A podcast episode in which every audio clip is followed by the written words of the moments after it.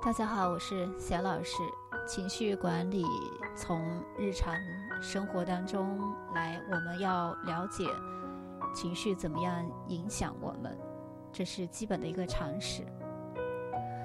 我们首先要知道呢，一个常识就是一半的疾病都是情绪性的疾病，也叫做 EII，是生理疾病。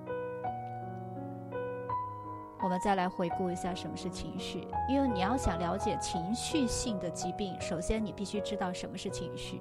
那一八八四年，威廉姆詹姆斯给情绪下了一个定义：情绪呢是一种能表现在身体变化上的精神状态。每产生一种情绪，我们每一分钟都会产生某一种情绪，甚至是多种情绪。那我们的肌肉、血管、内脏、内分泌腺都会发生变化。那伴随这些变化呢，能为人感知的精神状态就是情绪。如果没有这些生理上的变化，就没有所谓的情绪了。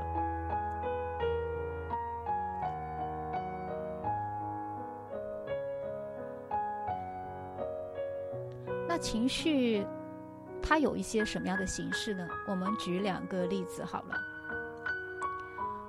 它会以愤怒的形式来出现。那什么样的一个精神状态可以归为愤怒呢？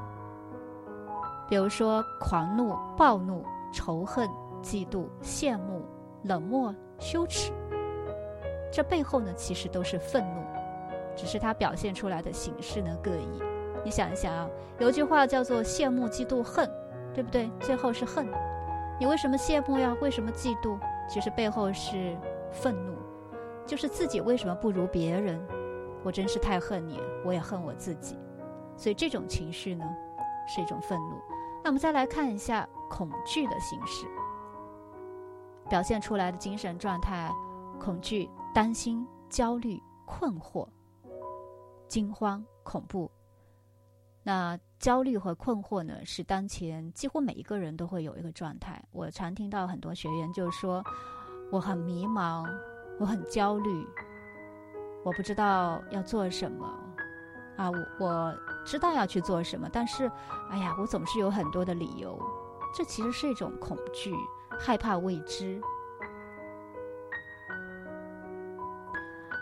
那愤怒和恐惧呢，是情绪里面非常重要的两种情绪的状态。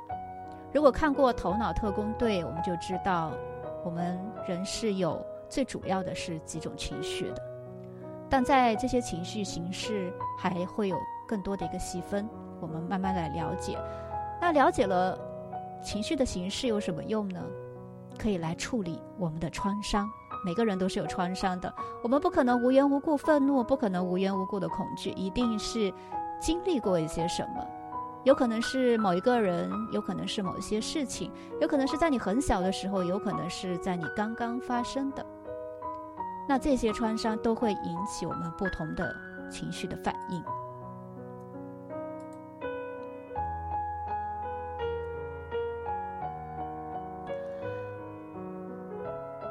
如果是用元素，比如说中国五行里面讲的元素来描述的话，那情绪它是水性的，因为单词情绪呢，它的词根就和水有关，它的意思是向外移动、向外流动，让你的情绪自然流淌呢，是培养人适当的、巧妙的引导情绪的能力的基础。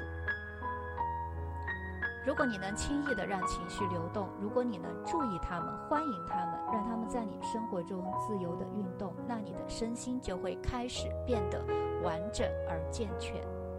你不必公然的表达情绪，加速情绪的流动。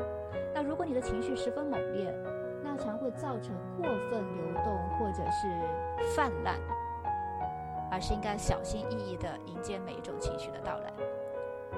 就好比啊。你面前，你想象一下，有一池水。你想一下，是你现在的情绪状态是用小溪来描述，还是用一个深不可测的池呃深潭、瀑布潭来描述，还是大海，还是很浑浊的河？你闭上眼睛感受一下，你脑海里面一定是有一个图像呈现出来。那这个水的状态，可能就是你现在的一个情绪的状态。